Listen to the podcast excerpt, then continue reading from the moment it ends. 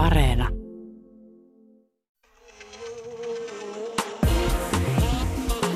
Ylepuhe ja Yle Areena. Naisasiatoimisto Kaartamo et Tapanainen. Tänään naisasiatoimistossa ollaan taas kaikkien naaraiden, koiraiden ja muidenkin sirkuttajien ja räksyttäjien asialla.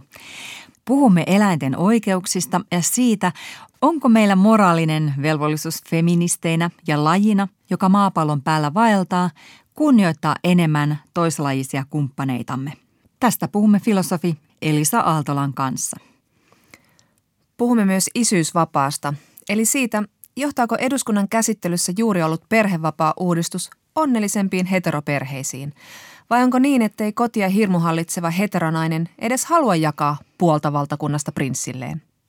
Iso ja monella tapaa hirmuinen feministi puolestaan vastaa, ovatko niin sanotut design-vauvat uhka ihmisyydelle vai vain keino parantaa lapsettomien mahdollisuuksia saada lapsi hoitojen tuloksena? Tällaista tällä kertaa. Eli kaikenlaisia sirkushuveja piisaa tänäänkin, ilman piinattuja näytöseläimiä toki, vai mitä Jonna? Kyllä, omassa elämässä sirkushuviksi voidaan laskea korkeintaan tällä hetkellä ehkä se, kun seuraan kolmannen rokotteen prosenttikäyrän hidasta nousemista. Sitten voi viikata tietysti pestyjä maskeja kaappiin ja on tässä kaikenlaista kabareeta. Mutta sitten tietenkin välillä sitä myös valvoo öisiä ja miettii Suomen maabrändiä niin kuin jokainen kunnon kansalainen. Paljon tekemistä tänä syksynä. Ja mä olen miettinyt, että miten meidän maabrändi voi nyt kun Suomi nousi aika isosti tässä kansainvälisessä mediassa muutama viikko sitten. Eli pitääkö tässä nyt jotenkin venytellä, nousta sängyn pohjalta ja lähteä koronaturvallisesti torille? Vai onko se väärti? No ei, älä vielä laita kenkiä jalkaan, koska siis tämä kansainvälinen mediahuomio tuli siis amerikkalaisessa Newsweekissa ja englantilaisessa Daily Mirrorissa – Niissä oli jutut suomalaisesta turkistarhauksesta. Mm-hmm. Ja esimerkiksi Daily Mirrorin etusivulla otsikko huusi, että Fashion Victims, muodin uhrit. Ja alaotsikossa lehti kertoi paljastavansa, millaista tuskaa eläimet kärsivät suomalaisilla julmilla turkistarhoilla näin vapaasti suomennettuna. Nämä jutut perustui siis ulkomaalaisten ja suomalaisten eläinoikeusaktivistien kuvaamaan materiaaliin kolmella turkistarhalla viime lokakuussa. Ja nämä lehdet raportoi, että siellä oli ollut taas surkea näky vastassa. Kettujen tulehtuneita silmiä, epämuodostuneita jalkoja, ylikasvaneita kynsiä, kun elämä kuluu niissä pienissä verkkohäkeissä. Mm. On vähän yllättävää ja ilahduttavaa, että isot kansainväliset lehdet tarttuvat tähän asiaan ja toki tämä on tuttu kuvio, joka vuodesta toiseen toistuu silloin, kun näitä kuvia nähdään, että hetken aikaa kauhistellaan. Mutta mitä siitä sitten seuraa? No, ei ainakaan ilmeisesti se, että ihmiset jättäisi turkikset ostamatta ja tuottajat niitä tuottamatta. Niin ja se, miksi Suomi nyt oli näin isosti näiden medioiden hampaissa on, on seurasta siitä, että Suomihan on Euroopassa heti Tanska ja Puolan jälkeen suurin turkistuottaja. Mutta että Puolassakin on turkistarhauksen kieltävä lakiesitys käsittelyssä ja Tanskassa kettujen tarhaus päättyy siirtymäajalla ihan pian ja, ja sitten siellä on taas koronaviruksen takia minkkitarhaus kielletty väliaikaisesti ensi vuoden loppuun asti. Joo, koronavirus on tosiaan kiihdyttänyt tämän turkisalan alasajoa. Euroopassahan on sadoilla minkkitarhoilla esiintynyt virusta, mikä on tietenkin huolestuttavaa, kun tiedetään, että virus voi siirtyä ihmisiin ja luonnonvaraisiin eläimiin sitten. Niinpä, mutta jo ennen koronaa monissa muissa maissa turkistarhaus on päätetty lopettaa tai sitä ainakin rajoitetaan, koska onhan se tullut koko ajan kannattamattomammaksi koska siis eläinten oloja on vaadittu parannettavaksi erilaisin säädöksin ja se maksaa, mutta sitten monet muotitalot on lopettaneet turkisten käytön. Mm. Yle uutisoi viime vuonna, että Ranska ilmoitti kieltävänsä turkistarhauksen tykkänään ja samalla ne muuten päätti kieltää kiertävien sirkusten villieläimet ja delfiinien ja miekkavalaiden pitämisen vankeudessa. Vau. Wow.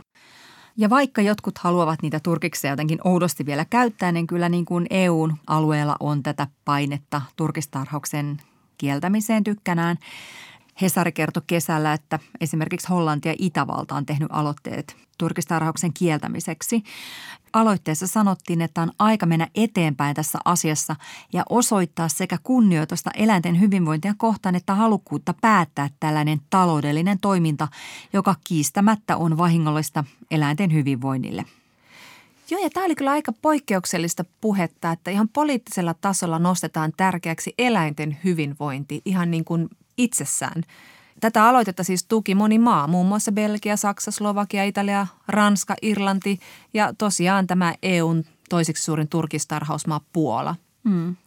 Mutta Suomessa ei olla menossa vielä tähän suuntaan, että esimerkiksi nyt kun viimein saatiin vuosia limpossa pyörinyt eläinsuojelulain uudistus etenemään lausuntokierrokselle, niin ei siellä oteta mitään kantaa turkistarhaukseen. Kyllä, ja tämä on kyllä tosi erikoista, kun ajattelee, että kansalaismielipide on ollut turkistarhausta vastaan jo pitkään. Tästä kertoo jo se, että Turkistarhaton Suomi-kansalaisaloite oli ihan ensimmäinen eduskuntaan toimitettu ja eduskunnassa käsitelty kansalaisaloite vuonna 2013. Allekirjoituksia kertyi siihen lähes 70 000, mutta tuolla ainoastaan vihreä eduskuntaryhmä kannatti turkistarhauksen lakkauttamista. Mm. Ja siis ihan tuoreen eläinsuojelujärjestöjen taloustutkimuksella nyt marraskuussa teettämän kyselyn mukaan 71 prosenttia suomalaisista ei hyväksy turkistarhausta nykyisessä muodossaan. Varsinkin naiset ja nuoret on tätä mieltä. Ja siis vain 16 prosenttia suomalaista on sitä mieltä, että turkistarhausta voi jatkaa nykymuotoisena ilman mitään uusia rajoituksia. Niin ja sitten tietenkin jos Suomessa turkistarhaus kielletään, niin kyllähän sitten turkistarhaajille täytyy osoittaa ihan rahallista tukea, jotta sitten tämän siirtymäajan puitteissa voivat sitten lopettaa tämän tarhauksen ja monellahan tämä on kulkenut elinkeinona tai sivuelinkeinona suvussa jo siis useita sukupolvia, mm. että onhan tuommoinen niin sukubisneksestä luopuminen varmaan niin kuin aika suuren henkisen esteen takana, kun on saatettu vaikka vanhemmille luvata, että me hoidetaan tämä homma ja perinteet jatkuu ja näin. Joo, ja siis moni heistä on varmasti tehnyt parhaansa näiden eläinten hyvinvoinnin eteen, mutta mm. edes se paras mahdollinen ei oikein voi riittää, jos lähtökohdat eläimen hyvinvointi on oikeastaan niin kuin mahdottomat. Eli mm. ei ole minkäänlaista mahdollisuutta lajityypilliseen käyttäytymiseen. Mm. Tämä elinkeinohan perustuu kuitenkin täysin eläimen välineellistämiselle ja eläinten oikeuksien kiistämiselle ja eläinten kärsimykselle.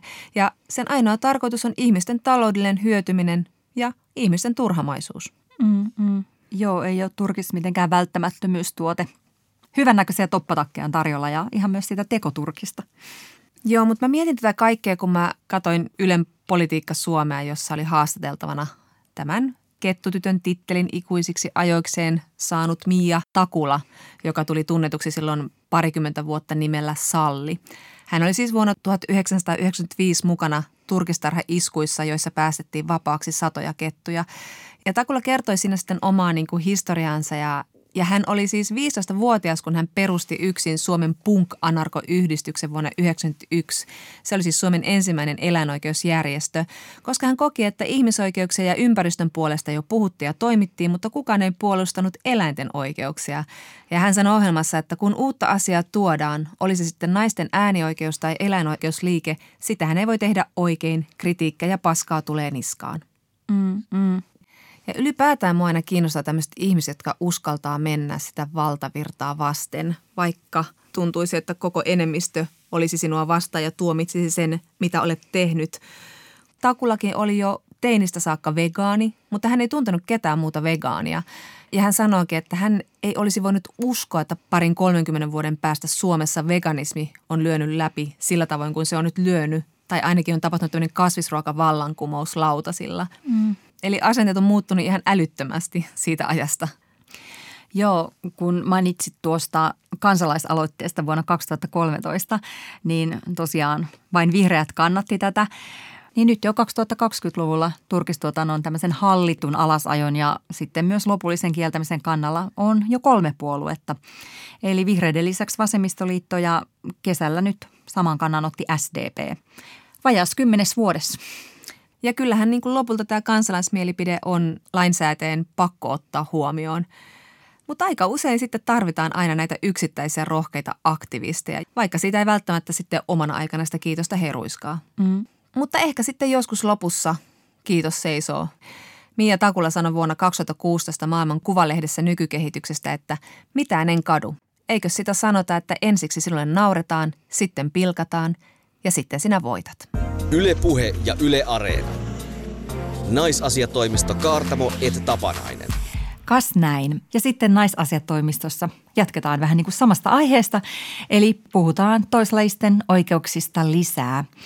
Ja siitä, miten eläimiin kohdistuva vallankäyttö on ylipäätänsä kytköksissä riistoon ja vallankäyttöön, jolle koko patriarkaalinen yhteiskunta rakentuu.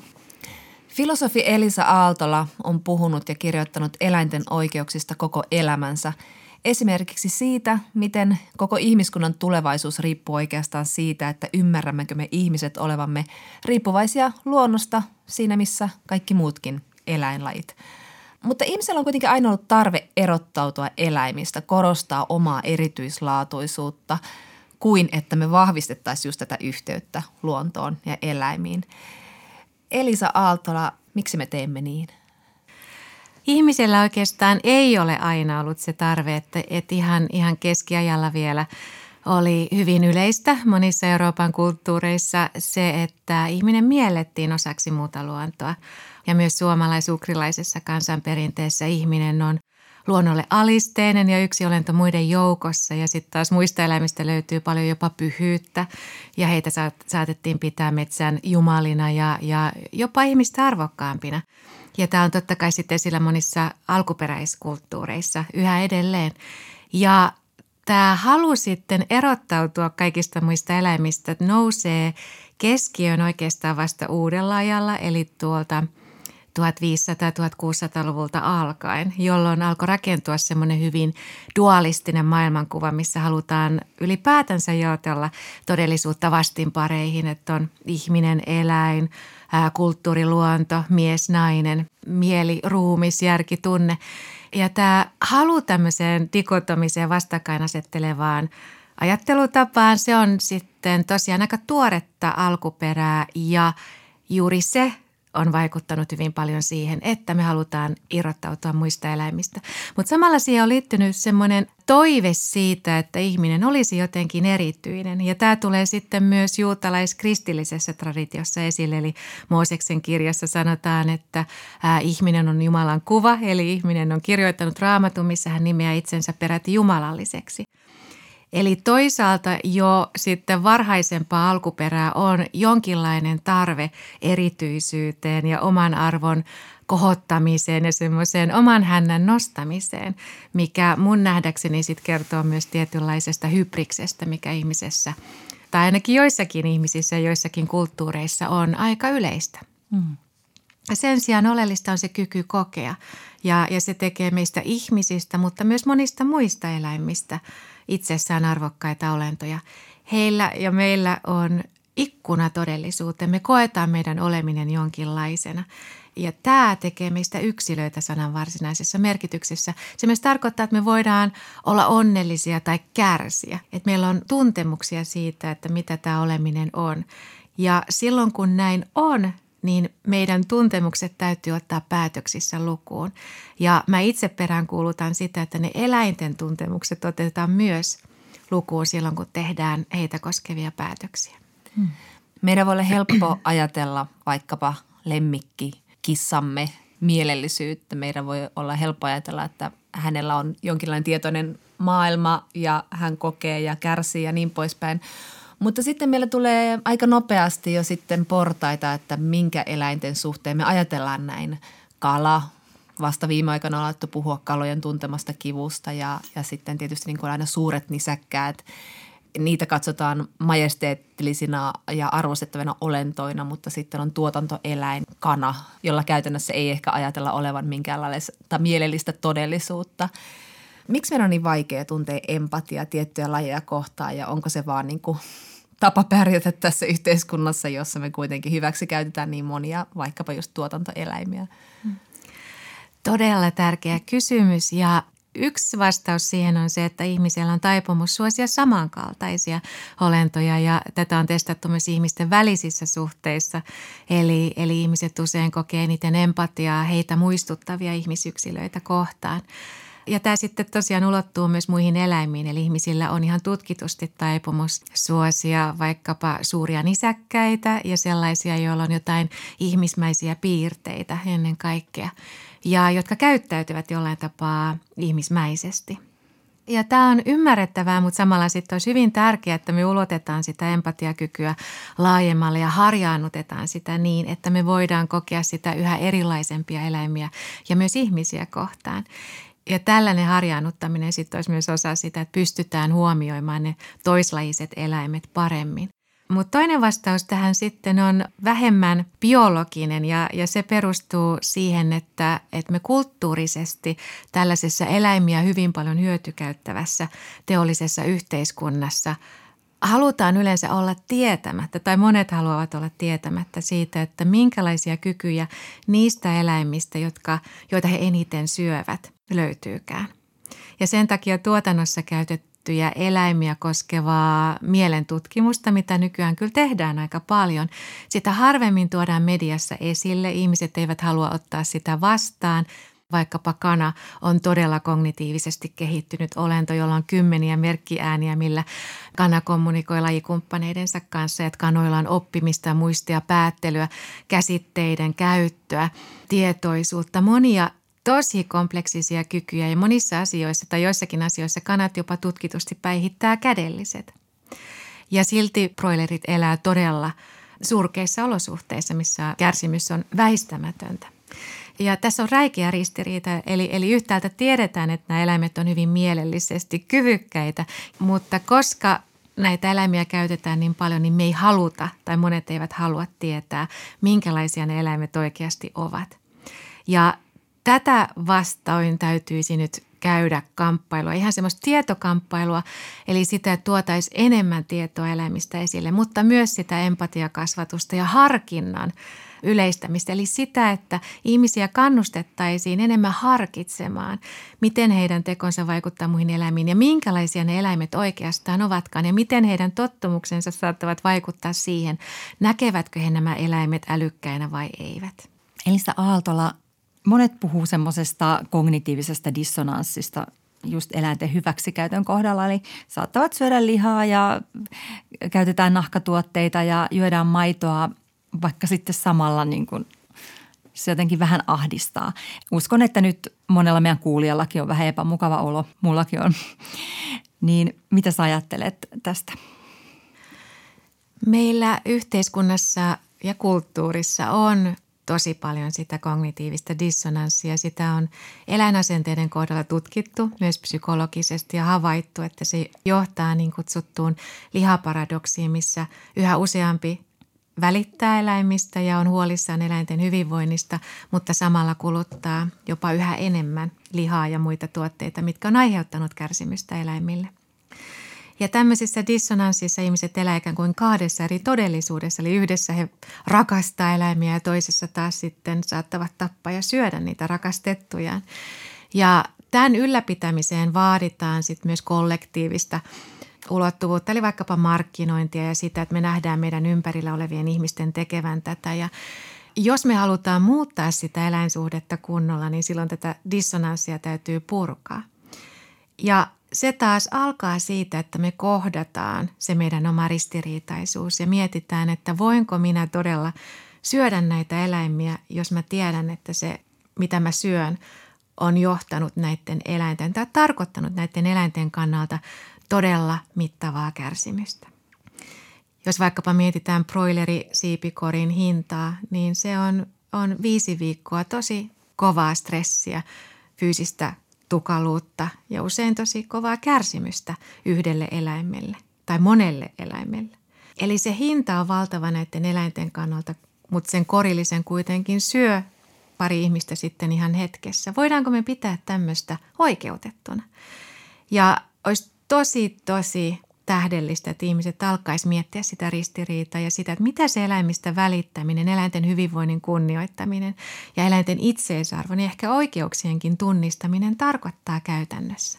Ja siinä kohtaa sit voi tulla vastaan tosi epämukavia fiiliksiä, eli vaikkapa syyllisyyttä tai häpeää ne on totta kai semmoisia kirpasevia tunteita, jotka saa jotkut sitten välttämään sitä koko keskustelua ja ikään kuin ummistamaan aistinsa ja kuulonsa ja silmänsä. He ei enää halua tietää tästä eläinkysymyksestä mitään. Mutta rakentavampi vaihtoehto on kohdata se syyllisyys ja miettiä, että mitä tälle voi tehdä. Ja silloin ihan vaan muuttamalla omia vaikka kulutusratkaisuja tai muutoin sitä, miten muita eläimiä kohtelee, se jo on avain siihen, että se tukaluus ja ahdistus poistuu. Ja, ja itse asiassa ihmisen oma eläminen ja, ja todellisuus saattaa rikastua aika huikeallakin tavalla. Eli siinä, sillä hetkellä, kun me päätetään, että ollaankin nyt johdonmukaisia, otetaan ne eläimet nyt kunnolla lukuun, ollaan myötätuntoisia moraalisesti harkitsevia myös muita lajeja kohtaan, niin sillä hetkellä omastakin elämästä saattaa tulla jotain aika, aika onnellista, rikasta, kevyttä. Voisiko tämä pandemia ja pandemian alkulähteet auttaa ihmisiä näkemään eläimet jotenkin tasa-arvoisena keskenään ja, ja myös ihmisten kanssa, jos mietitään sitä, että että pandemia mahdollisesti lähti liikkeelle sieltä Etelä-Kiinan eläintoreilta, missä myydään siis villieläimiä ruuaksi. Ja sehän on meille ihan käsittämätön ajatus, koska me emme sitä itse tee, mutta joillekinhan se on sitten taas aivan normaalia ja tässä nähdään, miten se niin kuin normaali käsitys sitten pakenee, kun katsotaan vähän kauemmas. Joo, nyt kyllä olisi suotavaa, että pandemia herättelisi ihmisiä miettimään, että miten teollistuneet yhteiskunnat ennen kaikkea muuta luontoa ja eläimiä kohtelee koska tämä nykyinen pandemia on, on linkitetty siihen, että, että ihminen on mennyt yhä syvemmälle sellaiseen luontoon, missä ihminen yleensä ei ole käynyt. Ja sitä kautta sieltä nousee esille patogeeneja, mihin ihminen ei ole tottunut. Ja eksoottisten lajien syöminen on osa, osa tällaista altistumista uudenlaisille vaaroille. Ja, ja tämä kaikki mahdollistuu sitä kautta, että, että sitä luontoa käytetään niin rajusti, metsiä kaadetaan ja ihminen menee kaikkialle ja tämä siis opettaa meille sitä, että pitäisi nyt hiukan ottaa takapakkia ja miettiä, että kuinka pitkälle me halutaan enää jatkaa tätä kajoamisen ideologiaa ja eläinten hyötykäytön ideologiaa. Mutta sitten toinen asia on se, että pandemiat on mahdollisia myös ihan eläintuotannossa ja tästä on puhuttu onneksi viime aikoina yhä enemmän. Lintuinfluenssa ja sikainfluenssa on esimerkkejä tilanteista, missä on mahdollista, että uudenlaisia patogeeneja kehittyy eläintuotannossa, eläinteollisuudessa ja että ne kenties jonain päivänä lähtee sieltä ja leviää hyvin nopeasti ja tehokkaasti myös ihmiskuntaan. Tämä pandemioiden vaara eläinteollisuudessa on suuri sen takia, että kasvatustiheys näillä eläintiloilla on suuri. Monissa maissa käytetään paljon antibiootteja, mitkä ää, edistää sitten bakteeriresistenssiä. Ja nämä eläimet on hyvin stressattuja, mikä alentaa heidän immuniteettiään. Niin on oikeastaan semmoisia kasvatusalustoja uusille patogeeneille. Ja jo ihan ihmisen oman etunsa vuoksi olisi hyvin tärkeää, että me luovuttaisiin tämmöisestä teollisesta eläintuotannosta. Filosofi Elisa Aaltola, puhutaan sitten vähän patriarkaatin ja eläinten riiston yhteydestä. Sä oot sanonut, että niin kauan kuin luontoa ja eläimiä pidetään toisarvoisina resursseina, ei seksismistäkään päästä eroon. Miten nämä kaksi asiaa liittyy toisiinsa ja, ja millä tavoin ylipäätään kaikki sorron muodot liittyy toisiinsa? Vastakkainasetteluiden maailmankuvassa todellisuus jakautuu vastinpareihin – ja, ja ei ainoastaan niin, vaan myös näiden vastinparien eri puolet vastaavat toisiaan. Tätä on ekofeminismissä, mikä on sellaista feministisen näkökulman kautta tuotettua ympäristö- ja eläinfilosofiaa, korostettu aika paljonkin ja sitä on kutsuttu dominaation logiikaksi. Ja tässä dominaation logiikassa siis maailma ensin jaetaan vastinpareihin, kuten mies, nainen, ää, kulttuuriluonto – ihminen, eläin. Ja sen jälkeen nämä jälkimmäiset liitetään toisiinsa ja edelliset liitetään toisiinsa. Eli mies edustaa kulttuuria ja ihmisyyttä, kun taas nainen edustaa luontoa ja eläimellisyyttä tai tunteita, kehollisuutta, biologiaa, kun taas mieheys liitetään järjellisyyteen ja, ja ää, mielellisyyteen, sivistykseen. Ja tästä syystä sitten nämä kaikki alistamisen muodot, mitkä voi kohdistua naisiin tai – eläimiin tai muuhun luontoon liittyy toisiinsa hyvinkin vahvasti tämän dominaation logiikan mukaan. Ja yksi väite tästä syystä on ollut sitten se, että me ei voida luopua yhdestä syrjinnän muodosta, jolle me kyseenalaisteta tätä koko logiikkaa ja pyritään luopumaan näistä kaikista syrjinnän muodoista. Eli me ei voida vastustaa naisiin kohdistuvaa seksististä syrjintää, jos me samaan aikaan jatketaan sitä oletusta, että ihminen on kaikkien muiden eläinten yläpuolella ja saa tehdä näille mitä huvittaa. Ja jos me halutaan nyt sitten purkaa tätä logiikkaa, niin meidän täytyy purkaa näin vastakkainasettelut ja nähdä todellisuus paljon heterogeenisempänä ja moninaisempana kuin mitä tämmöinen dualistinen vastakkainasetteleva maailmankuva antaa ymmärtää. Ja silloin ei enää ole sellaisia vahvoja ää, kaksinaisuuksia kuin mies tai nainen, vaan siinä välillä on tosi paljon kaikenlaista kirjoa. Eikä myöskään ole vastakkainasettelua ihminen ja kaikki muut eläimet, vaan on valtava määrä erilaisia eläimiä, joista yksi ihminen on. No jos ajatellaan vaikka intersektionaalista feminismiä ja sen keskusteluja, niin vaikuttaako tämä sitten tämä dualistinen ajattelumalli sielläkin, että tavallaan sitten nähdään vaikkapa ihmisoikeudet tärkeämpinä, että hoidetaan nämä ensin ja sitten voidaan mennä ja ottaa siipiemme suojaan vaikkapa eläinten oikeuksien edistäminen. Joo, se on valitettavaa, että, että osassa intersektionaalista feminismiä on mukana hyvin voimakas ihmiskeskeisyys, joka toisintaa sitä samaa, samaa dualistista maailmankuvaa, mitä he itse asiassa pyrkii muilla saroilla hajottamaan. Jos me oltaisiin todella intersektionaalisia, niin me huomattaisiin, että, että eläintenkin piirissä on paljon vaikkapa naissukupuoleen biologisessa mielessä määritettynä liittyvää syrjintää. Että, että naaraspuolisille eläimille tehdään asioita, mitkä, mitkä liittyvät siihen heidän sukupuoleensa. Ja me nähtäisiin, että nämä vastaavat ongelmat näkyy myös siinä, että miten muita lajeja kohdellaan, kuin mitkä sitten näkyy ihmisten välisissä suhteissa. Ja todellinen intersektionaalisuus mun nähdäkseni sen takia tarkoittaisi sitä, että me nähtäisiin myös, miten eläimellisyys saattaa viedä sitä vaikkapa naarasta yhä alemmas ja, ja yhä poljetumpaan tilanteeseen. Ja samalla täytyisi ennen kaikkea huomioida se, että miten nämä syrjinnän muodot liittyvät toisiinsa. Eli ei tarvitse välttämättä olla intersektionaalinen tässä kohtaa, vaan voi ainoastaan huomioida sen dominaation logiikan ja sen, että eläinten raju hyödyntäminen ja sivuuttaminen on osa sitä maailmankuvaa, mikä on myös johtanut naisten ja, ja eri ei-valkoisten ihmisten syrjintään tai vammaisten syrjintään ja niin edespäin.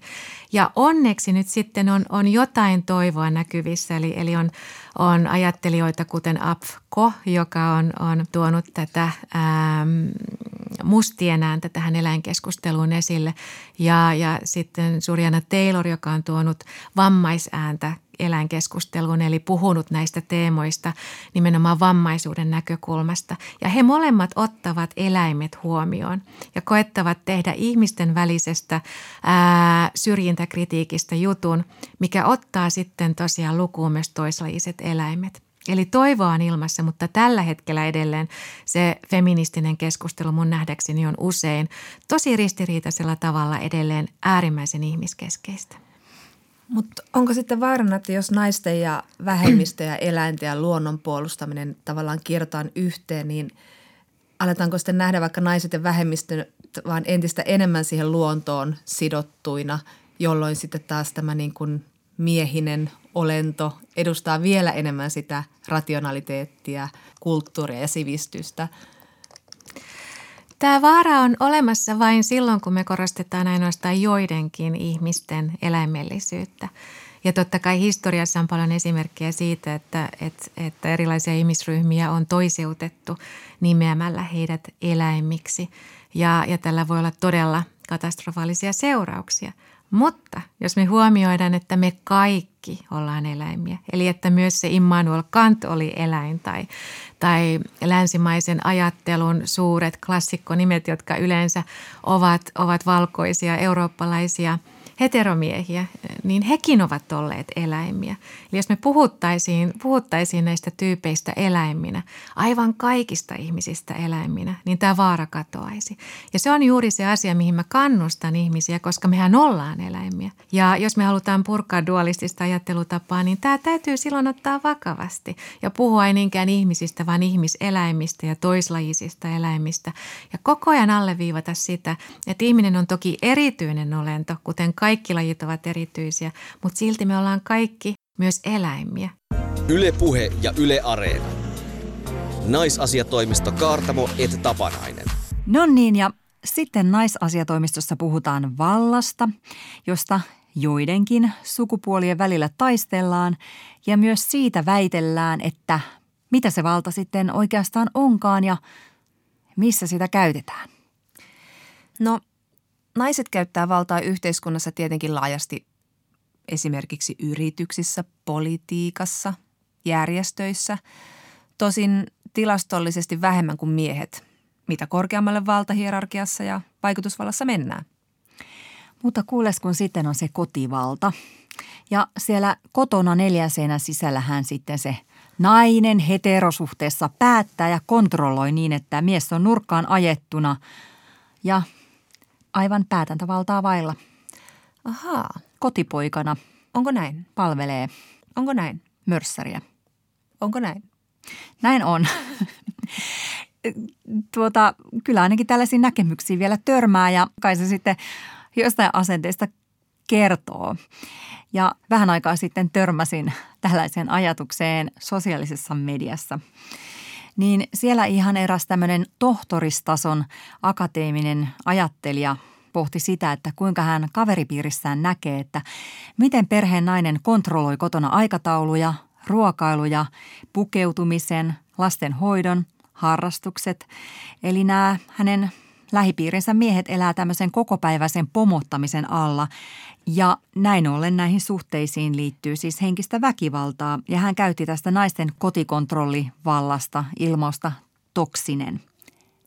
Tuleeko ajatuksia, huomaan, että suusi on ollut pitkään auki. Tuleeko sieltä? Autan sen nyt kädelläni kiinni. Joo, tämä on tietenkin kiinnostava ja jos nyt etsin kohteliaan sanavalinnan, niin aika klassinen näkökulma tähän asiaan. Eikä tässä tietenkään ole syytä kiistää kenenkään kokemusta väkivallasta, mutta kiinnostava tässä on se, että jos tällainen valtatilanne kotona on, niin miten siihen oikein on ajauduttu ja olisiko syytä pohtia myös, että millaiset yhteiskunnalliset rakenteet siihen sitten ovat vieneet? Niin. Ja pitäisikö vielä mietiskellä myös sitä, että miten tätä kaikkea voisi muuttaa niin, että se valta jakautuisi toisin? Eli myös se yhteiskunnallinen valta. Mm.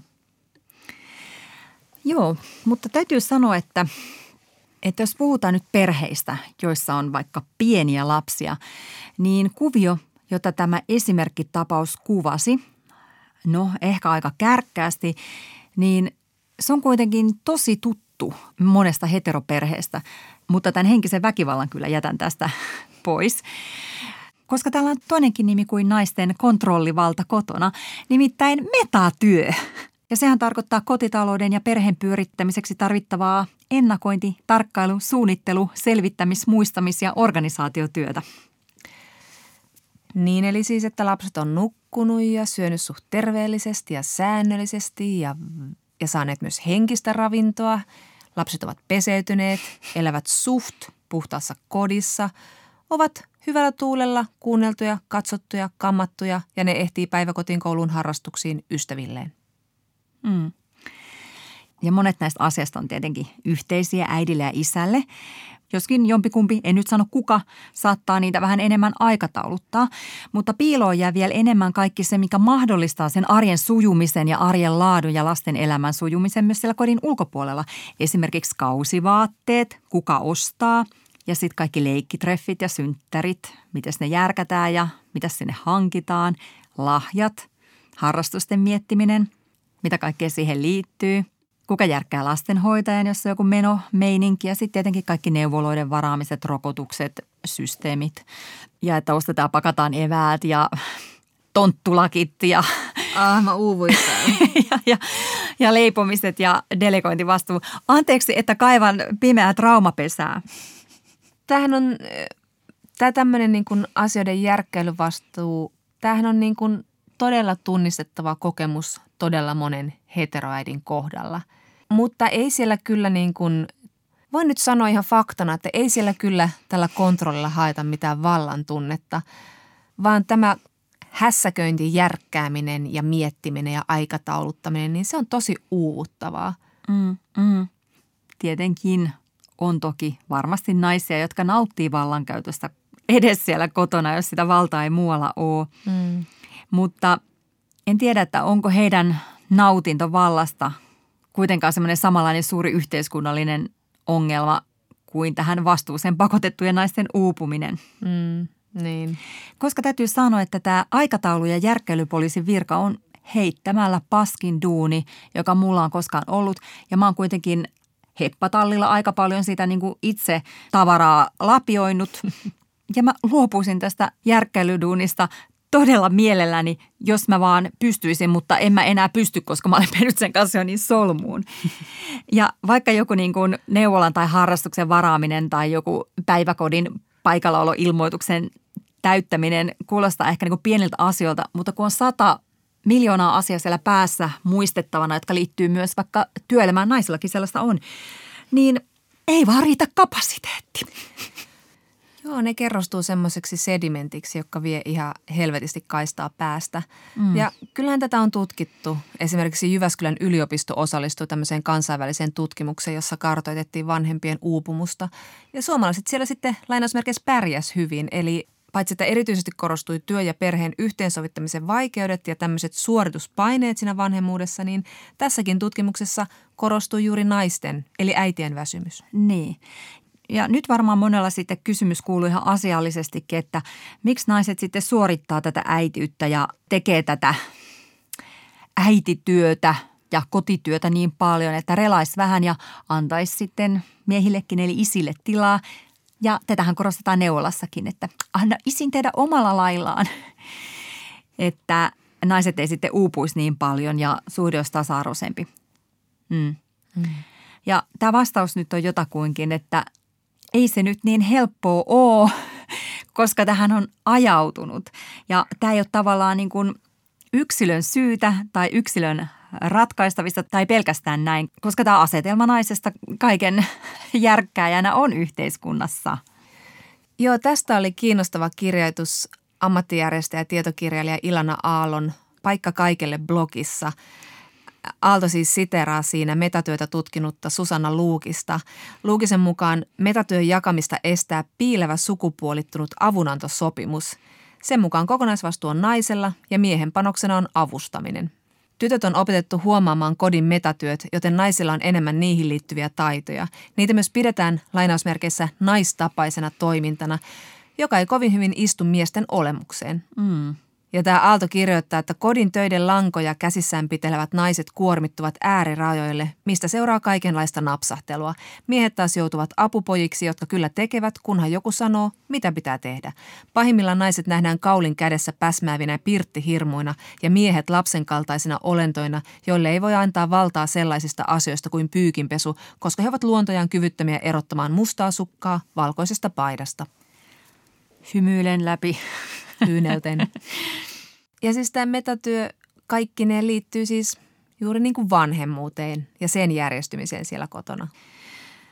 Joo, ja, ja sitten jos peruutetaan, niin tämä asetelma, niin kuin Ilana Aalto blogissaankin sanoi, niin syntyy niin kuin pitkästä jatkumosta pieniä tapahtumia siellä kasvualustalla, jotka liittyy siihen naisen hoivavastuuseen ja sitten taas siitä päästään siihen, että miten me nähdään yhteiskunnassa äitiys naisen luontaiseksi olonmuodoksi ja siitä sitten päästäänkin siihen kuviteltuun biologiseen hoivaviettiin. No, kyllähän tämä kaikki lähtee siitä äityyden normista. Hmm. Eli halu lisääntyä ei oikeastaan ole halu, vaan se on aika usein paine. Ja jos tuntuu jotenkin ihan kahjolta ajatukselta ajatella, että eikä nyt kukaan hankin lapsia muiden odotusten takia, niin enpä tiedä. Kyllä aika moni voi hankkia. Koska kaikki naiset saa sitä viestiä niin vahvasti, niin voi olla se, että helpompi näin. Mm. Ja tästä niin kuin äitiyden normistahan on moni feministi kirjoittanut, kuten Minja Koskela kirjassaan äidiksi tuleminen. Lisääntymätön nainen nähdään ongelmana, eli silloin lisääntynyt nainen on normi. Ja katsokaapa nyt Madonna ja lapsipatsasta. Ei ole mies ja lapsipatsasta, ellei ne molemmat ole täysikasvuisia ja niillä on jousipyssyt kädessä. Ja voi laskea niitä kertoja, kun hyvin nuoreltakin naiselta kysytään, haluatko äidiksi? Oletko ajatellut hankkia lapsia? Koska ajattelet hankkia lapsia? Joo, se alkaa se tiedustelu aika aikaisin, eikä pääty ennen kuin tehtävä on suoritettu. Useampaan kertaan. Onko lapsiluku täynnä? Ja tietenkin sitten samalla monelle äitiys on todellinen suuri haave ja täyttymys. Mutta sitten, miksi se on myös niin uuvuttavaa? Miksi ei saa katua tai valittaa? No, palataan siihen hoivaavan äidin myyttiin, äitimyyttiin.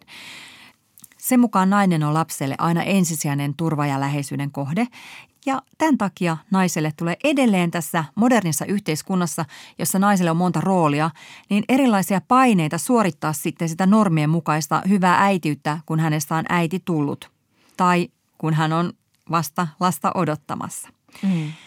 Ja tämän äitimyytin aktiivisena vastaparina on sitten taas mothering, joka on feministinen termi ja se on suomennettu äitiminen. Ja suomeksi tätä sanaa on käyttänyt esimerkiksi tohtori Astrid Joutseno ja muusikko Astrid Svan ja koko Hupara, jotka on puhuneet aiheesta esimerkiksi Post-äiti-podcastissaan. Ja Svan eli Joutseno myös väitöskirjassaan. Ja erässä Yle Jutussa termiä avataan näin. Mothering-termiä käytetään korostamaan äitiyden aktiivista luonnetta. Termi on syntynyt erottamaan toisistaan äitiyden, jota määrittelevät patriarkaaliset rakenteet ja instituutiot, sekä äitimisen, johon kytkeytyy myös kokemusta ja toiminnan pohdinta ja niiden jakaminen muiden kanssa. Ja siis tätä pohdintaa tarvitaan myös yhteiskunnassa, että tätä perinteistä kokonaisvaltaista äidin merkityksen myyttiä voidaan purkaa – koska se valtava hyvän äityyden suorituspaine alkaa yksilön kohdalla viimeistään siitä, kun raskaustesissä on kaksi viivaa tai adoptiotoimistossa tulee kirje. Ja karrikoiden pitää turvata sikiön kehitys mahdollisimman hyvin syntymään saakka. Pitää synnyttää niin, että ensisijaisesti lapsella on kaikki hyvin. Sitten alkaa pesiminen ja imettämisaika, mieluummin överit kuin vajarit. Sitten kotona lapsen kanssa mielellään kolmevuotiaaksi asti, minkä mahdollistaa pitkät äitiysvapaat ja hoitovapaat ja kotihoidon tuki. Eli se nainen siinä oppii, miten se lapsi, eli kaikki perheessä on tyytyväisiä. Milloin syödään, mitä syödään, milloin levätään ja niin edelleen. Ja siinä sivussa sitten äiti hankkii lastenvaatteet, järkkää aikataulut, tekee sen kaiken, missä tämä alkuperäinen kommentoija häntä kritisoi, ja se jää sitten päälle. Mm, mm. Niin jää. Se vaan jää. Naisesta tulee sen kodin ja lastenhoidon ekspertti ja se on semmoinen erityisasiantuntemus, mitä hän ei välttämättä itselleen haluaisi. Ja täytyy sanoa, että kyllä se pikkusen niin myös kirvelee, kun, kun joku tästä naista suorastaan moittii. Koska mikä tässä on isän rooli? No teknisesti ajatellen hän kyllä pääsee paljon helpommalla. Kyllähän jotkut uupuneet äidit on sanoneet julkisuudessakin, että, että suorastaan katuvat lapsen hankintaa tai eivät halua hankkia lisää lapsia, koska se on niin uuvuttavaa. Mutta voisivat kuitenkin olla isä – koska sen isän ei vaan sitten tarvi järkätä sitä kaikkia järkkäys-järkkäys-hommaa, koska sehän ikään kuin hoituu muutenkin. Ja sitten tämän niin kuin ihmeellisen kierteen seurauksena se isä voi todella olla ihan pihalla siitä perheen arkimeiningistä ja kaikesta suunnittelusta, että minkälaisia vaatteita lapselle pitäisi laittaa tai seuraavaksi hankkia tai mikä tämä aikataulu olikaan. Ja sitten jos siinä tulee pientä sähläystä kenties, niin sitten se nainen saattaa ajatella, että saattaa ajatella, se ajattelee niin, että paras, että mä hoidan nämä homman, niin kaikki pysyy niin kuin hanskassa ja tyytyväisenä. Mm. Sitten siinä kohtaa, kun näistä asioista ruvetaan neuvottelemaan, kun, kun lapsi on jo muutaman vuoden ikäinen siinä, niin se on vähän myöhässä ja saattaa tulla riitaa ja niin niistä rooleista on tullut niin luonnollisia, että sit niitä on vaikea muuttaa myöhemmässä vaiheessa jollain neuvotteluilla. Parempi vaan, että jatketaan entiseen malliin. Mutta siis tässä tullaan nyt siihen, että jos tätä lainausmerkeissä naisen valtaa siellä kotona kritisoidaan ja pidetään hyvin merkittävänä, niin miksi niin harva mies sitten haluaa ottaa sitä valtaa, hmm. Joka syntyy siitä alun intensiivisestä suhteesta lapseen ja sen asioihin? Tämä on erittäin hyvä kysymys, koska kyllä tässä varmaan moni äiti olisi valmis jakamaan puolet valtakuntaa. Mm. Et johtuisiko vaikka sitten siitä, että toisin kuin muualla yhteiskunnassa, niin tähän niin sanottuun valtaan liittyvää valtavaa vastuuta ei kompensoida taloudellisesti tarpeeksi hyvin. Tai sosiaalisesti. Kyllähän miestä kiitetään enemmän sitten semmoisesta niin kuin breadwinner leiväntoja roolista kuin siitä kotiisyydestä, vaikka ehkä nyt naiset saattaa ihastella pitkään kotona lasta hoitavaa isää. Mm. Mutta siis jos katsotaan, miten yhteiskunta tukee sitä lapsen hoitamista kotona, niin siellä on se pitkä siivu äitiysrahaa – ja vielä pidempi siivu vanhempainrahaa ja pieni siivu isyysrahaa. Ja siis tilastokeskuksen mukaan vuonna 2020 neljännes isistä käytti kaikki isyysvapaa-päivänsä, mutta toisaalta neljännes jätti oikeutensa isyysvapaaseen kokonaan käyttämättä. Ja niin paljon olisi ollut kotivaltaa tarjolla. Näin on. Ja vanhempainpäivärahoista miehet käyttivät vain 10,8 prosenttia. Mutta ihanaa on, että se suunta on ylöspäin. Vielä vuonna 2000 tämä luku oli vain 4 prosenttia. Toisaalta 20 vuodessa 6 prosentin nousu, niin no, feministi, ilo- mm. feministi iloitsee pienistäkin siirtymistä. Mutta kaikesta tästähän seuraa sitten tietenkin se, että minkälaiseksi se isän ja lapsen suhde muotoutuu. Kyllä, koska sitten kuulee myös tämmöisiä puheenvuoroja, että jotkut isät kokee, että se vanhemmuus on muuttunut paljon intensiivisemmäksi sitten vaikkapa eron jälkeen. Mm. Koska sitten on vain se skidi tai skidit ja isä siinä keskenään ja isän pitää hoitaa ne kaikki asiat liittyen sitten siihen hoivaan tai vaikkapa kaverileikkitreffien järkkäilyyn. Mutta voisin kuvitella, että se ero ehkä olisi voitu vaikkapa estää sillä, että se isäkin olisi järkkäillyt ja ollut niiden lasten kanssa vähän enemmän, vähän aikaisemmin. Mm. Mutta sitten samaan aikaan, tietenkin me puhutaan tässä nyt yleistäen ja tilastojen valossa, koska siis isyys on muuttunut niin valtavasti ja oman tuttavapiirin miehet, isät ovat paitsi pitäneet ne perhevapaansa, niin myös muodostaneet hyvin emotionaalisesti vahvan ja, ja, ja niin kuin myös käytännönläheisen suhteen siihen lapseensa. Mm. Ja sellainen tietenkin muodostuu, vaikka jäisi hoitamaan vastasyntynyttä vauvaa kotiin. Kyllä, kyllä ja niin kuin sanoit, niin, niin kyllähän niin kuin tilastoistakin huomaa, että isien osuus siinä perheelämän ytimessä on siis ihan selvästi kasvanut. Mutta, mutta kuitenkin niistä tilastoista, jotka eivät koti-isien kruunoa kirkasta, niin kyllä niistäkin huomaa, että se isien osuus siinä perheelämän ytimessä on selvästi kasvanut. Ja se johtuu varmaan monesta asiasta, siis ylipäätänsä isillä on tässä ajassa tilaa isät nähdään julkisessa keskustelussa nykyään paljon enemmän hoivaajina ja puhutaan enemmän isän asemasta perheessä myös vanhempana eron jälkeen. Että miesten intensiivistä isyyttä todella arvostetaan ja myös työnantajat on oppineet arvostamaan tai ainakin sietämään sitä, suhtautuu ehkä myönteisemmin perhevapaiden myöntämiseen ja niin edelleen. Mm, kyllä. Ja, ja tietenkin tämä julkinen puhe vaikuttaa myös sitten lainsäädäntöön ja päinvastoin. Joo, ei tämä mikään semmoinen asia, jota yksilöt sopivat keskenään vain perheessä, koska siis tarvitaan just tätä keskustelua ja sitten tarvitaan niitä rakenteiden muuttamista niin, että se äitimyyttikin siellä murtuu. Mm, mm. Ja siis onhan tätä myyttiä tukenut nämä vanhempainvapaat, jotka on suosinut äitejä. Mutta siis onhan tämä nyt murtumassa. Mm. Meillä on suuri vanhempainvapaa muutos 2022 täällä. Ja siis sen tarkoitus on niin kuin nimenomaan tasoittaa näitä perhevapaiden jakamisen eroa miesten ja naisten välillä ja kasvattaa isien osuutta siellä lasten hoivaina. Ja sitä myöten myös kasvattaa työelämän tasa-arvoa ja tasoittaa palkkaeroja ja kaikkea hyvää ja kaunista. Niin koska nämä kaikki asiat tietenkin liittyvät toisiinsa. Kyllä ja ja tämä tapahtuu niin, että isille on enemmän tarjolla vanhempainrahoja tai tarkemmin ottaen niille, joiden vauvat syntyvät ensi vuoden syyskuun neljännen päivän jälkeen. Tässä sitten voi kukin oman ajatusmallin mukaan yrittää synnyttää joko tuntia aikaisemmin tai myöhemmin, että osuu sitten oikeat edut kohilleen. Joo, tämä uudistus tarkoittaa siis sitä, että perheellä on vanhempainvapaita käytettävissä yhteensä 14,5 kuukautta.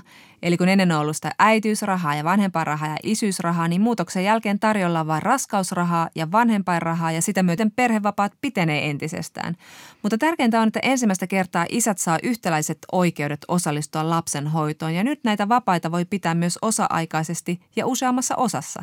Ja hienoa on, että nyt myös sosiaalinen vanhemmuus tunnustetaan vanhemmuudeksi niin, että perhevapaista voi luovuttaa jopa 63 päivää lapsen toisen vanhemman puolisolle eli bonusvanhemmalle – tai lapsen muulle huoltajalle. Ah, tässä kyllä rikotaan perhenormia ihanasti. Törkeen ihanasti. Hmm. Ja tätähän feministit ovat ajaneet maailman sivun tai ainakin vuosia. Mutta lopultahan tämä päätös on kuitenkin perheissä, että kuka nämä hoitovapaat siellä todellisuudessa sitten käyttää, miten ne jaetaan. Mutta mahis jakaa tasan on nyt todellakin annettu. Ja se, miten tulee käymään, niin tästä nyt sitten pitkä vetoa. Kyllä. Ja tästähän on vähän kansainvälistä dataakin. Esimerkiksi Japanissa isille on omistettu peräti vuoden pituinen, vain heille korvamerkitty perhevapaa, mutta arvas kuinka monta prossaa sitä hyödyntää. No, Kolme prosenttia kuule. no niin. Onhan se kolme sadasta. On sekin jotain. Mutta jos sitten suhteessa katsotaan, niin eniten perhevapaita käyttää islantilaiset isät. Eli jopa 29 prosenttia ja ruotsalaiset isät sitten hyvänä kakkosena, eli 28 prossaa nämä kuuluisat latteisät. No mitäs tämä isien vanhempain vapaille jääminen sitten tarkoittaa tämän pahamaineisen kotikontrollivallan kannalta? Eli jos ne isät jää kotiin, niin aletaanko niitä kotitöitä ja lastenhoitoja ja metatyötä todellisuudessa jakaa tasaisemmin?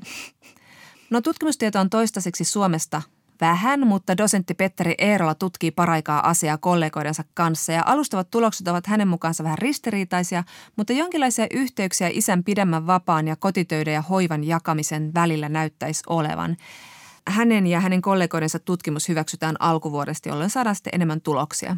Mm, mm. Mutta kansainvälisesti tätä asiaa on tutkittu jonkin verran enemmän ja Eerola sanoi, että sen tutkimuksen kokonaiskuvassa näyttää siltä, että tämä isän pitämä itsenäinen perhevapaa on yhteydessä suurempaan vastuuseen kotitöistä aina itsenäisten lastenhoitotaitojen oppimiseen. Siihen, että isät viettää enemmän aikaa lastensa kanssa ja heillä on läheisempi suhde lapseen. Tällaiset isät tekee myös vähemmän ylitöitä ja ovat tyytyväisempiä työ- ja perheelämän tasapainoon. Ja bonuksena näissä perheissä on suurempi puolisoiden välinen keskinäinen ymmärrys ja parisuudetyytyväisyys.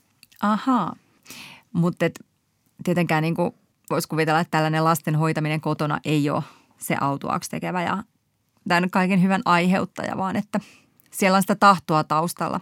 Joo, joo. Kyllä siis Eerolakin sitä just pointtas, että, että jo lähtökohtaisesti niin kuin pitkälle hoitovapaalle jäävä mies voi olla siis just tämmöinen hoivaavampi ja tasa-arvoajatteluun taipuvaisempi. Hmm. Eli tarvitaan valtiota ja yksilöitä ja molempien hyvää tahtoa ja lopussa kaikki ovat onnellisia. Tätä feminismi teettää. Ja jos nyt palataan tähän naisten niin sanottuun kotivallan käytön taivasteluun, niin sanoisin kyllä, että se on taas vain yksi sellainen näkökulma, joka kääntää kaiken huomion pois siitä yhteiskunnallisesta naisten kuormittumista lisäävästä tasa-arvo-ongelmasta ja siis väistää naisten aseman parantamispyrkimykset esittämällä, että itse asiassa miehet ovat tässä naisten uhreja. Ja vielä henkisen väkivallan uhreja. Mm. Ja ei tässä ole kysymyksessä mikään nollasumma peli, että kuka tekee ja mitä tekee, vaan siitä, että naisilla on tosi paljon uupumistaakkaa ja se johtuu kaikista näistä rakenteista ja, ja se rakenteen purkaminen sitten auttaa varmasti kaikkien hyvinvointia. Ja me ei ole puhuttu tässä edes lapsista, koska kysymys on paitsi aikuisten, niin tietysti myös niiden lasten hyvinvoinnista. Ylepuhe ja Yle Areena. Naisasiatoimisto Kaartamo et Tapanainen. No niin, nyt ollaan päästy elämää ylläpitävään ihokontaktiin ison feministin rinnalle ja universumin suurten kysymysten ääreen. Tänään Karita kysyy. Aika ajoin kohtaa puhetta niin sanotuista design-vauvoista, mikä herättää heti pilottavan ajatuksen siitä, että ihminen on alkanut peukaloida ihmisen perimää moraalittomalla tavalla, joka ei kuuluisi olla hänen vallassaan. Mitä tästä lisääntymisteknologiasta pitäisi ajatella?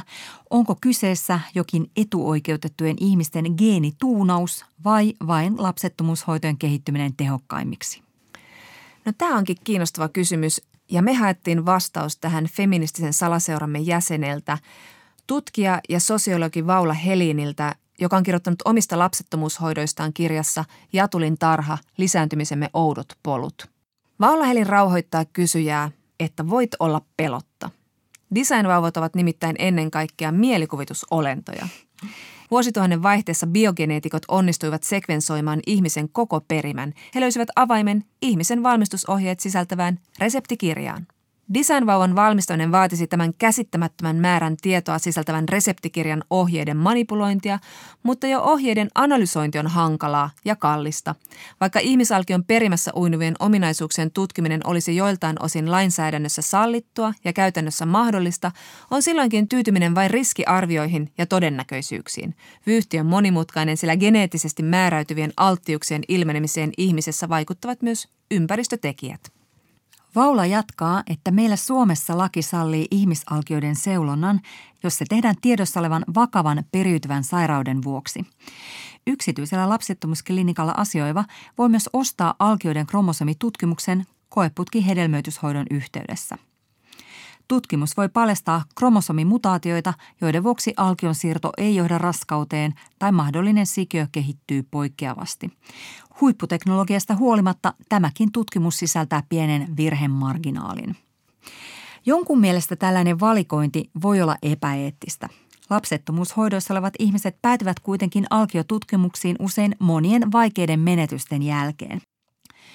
Vaula Helin sanoo luottavansa siihen, että alkioiden ja sikiöiden seulantaan liittyen jokainen osaa arvioida parhaiten itse sen, mitä tutkimuksista saamallaan tiedolla tekee.